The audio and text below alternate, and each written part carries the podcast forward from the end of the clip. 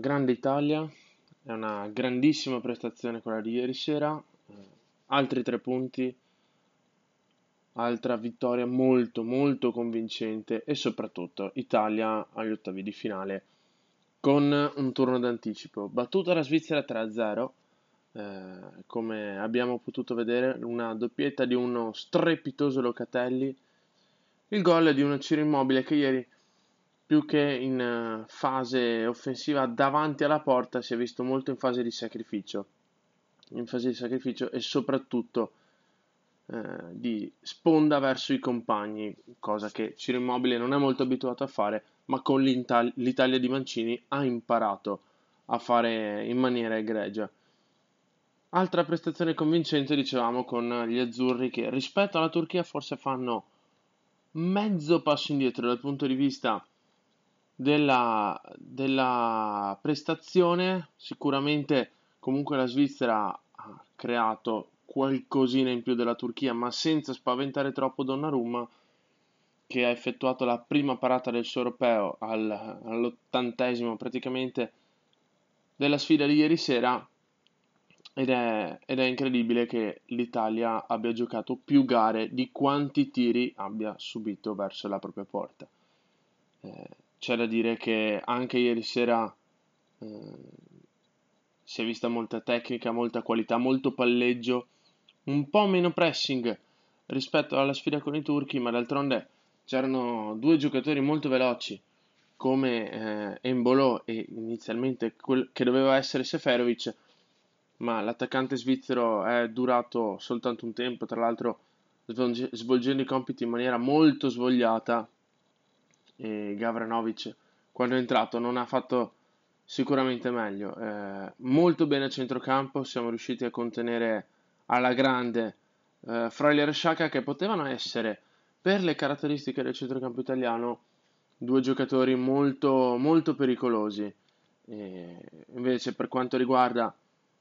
i due esterni, ovvero eh, Babu e Riccardo Rodriguez, anche se poi eh, Babu è stato sostituito da Widmer,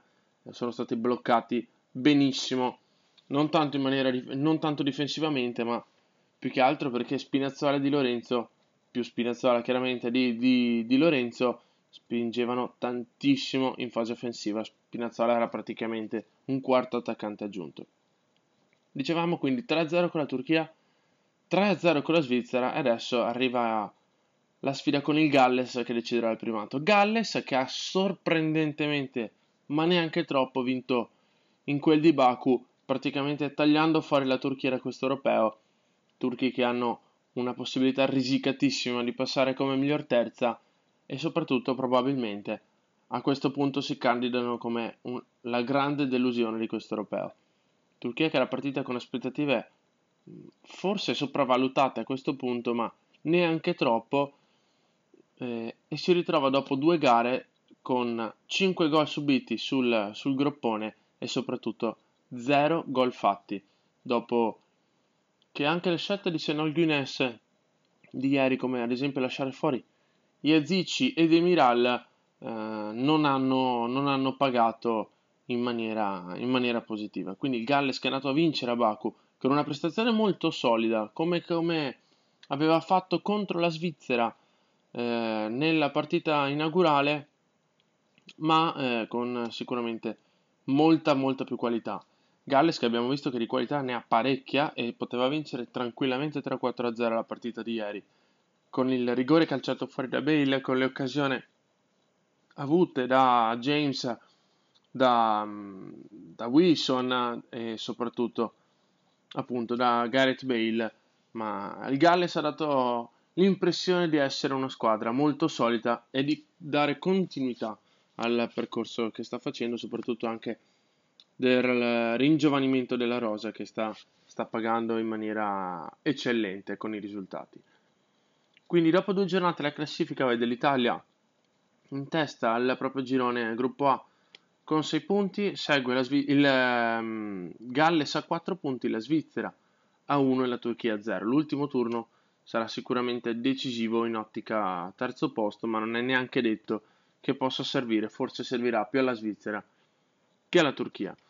Per quanto riguarda la partita delle 15 che mh, mm, ha anticipato le, le, la seconda giornata del gruppo A, eh, è iniziata un'altra seconda giornata, quella del gruppo B, ha visto di fronte Finlandia e Russia. Con la Finlandia che ha dato del filo da torcere ai russi dopo aver vinto la partita eh, a Copenaghen contro la Danimarca, abbastanza sorpresa, ma neanche troppo, forse con i danesi ancora sotto shock dopo, il, dopo il, l'episodio che ha coinvolto Christian Eriksen. Eh, la Finlandia che era passata in vantaggio ieri, ma la Russia, mh, mm, eh, la Russia è stata fortunata perché il gol di Poyan Pallo dopo due minuti poteva indirizzare già i binari verso la nazionale di Helsinki, ma la Russia è stata poi brava a macinare il gioco, eh, sempre di modesto comunque livello, eh, ma comunque riuscire a portare a casa la partita con una magia di Miranchuk lasciato in panchina nella prima giornata contro il Belgio, forse con un po' di consapevolezza che questa per la Russia sarebbe stata la partita cruciale per la qualificazione. Eh, adesso il girone B che continuerà quest'oggi appunto con eh, Danimarca e Belgio e continuerà anche con il gruppo C con due sfide molto importanti tra Ucraina e Macedonia alle 15 e Olanda e Austria alle 21. Qui sicuramente Ucraina e Macedonia ehm, decideranno, probabilmente questa sfida deciderà gran parte del futuro del girone C con eh, entrambe eh, le due compagini a 4-0 e eh, l'Ucraina che rischia di essere un'altra, un'altra Turchia con partita con aspettative interessanti. L'Ucraina potrebbe, poteva essere un outsider, può ancora esserlo, deve vincere oggi. La Macedonia deve rimanere appesa al treno invece, ma ehm, vediamo se farà la parte della Cenerentola che torna a casa prima della mezzanotte oppure continuerà con la, il tutto per tutto nel terzo match. Eh, Austria-Olanda invece eh, probabilmente eh, determinerà già la prima qualificata del girone anche con un pareggio dipenderà tutto dalla sfida delle 15 ma l'Olanda che si candida a fare una partita importante l'Austria che è reduce sicuramente da una vittoria importante contro la Macedonia non ci sarà eh, non ci sarà Arnautovic squalificato per le offese eh, razziste contro un giocatore macedone Alioski e, e quindi per l'Austria sarà un'assenza, un'assenza importante,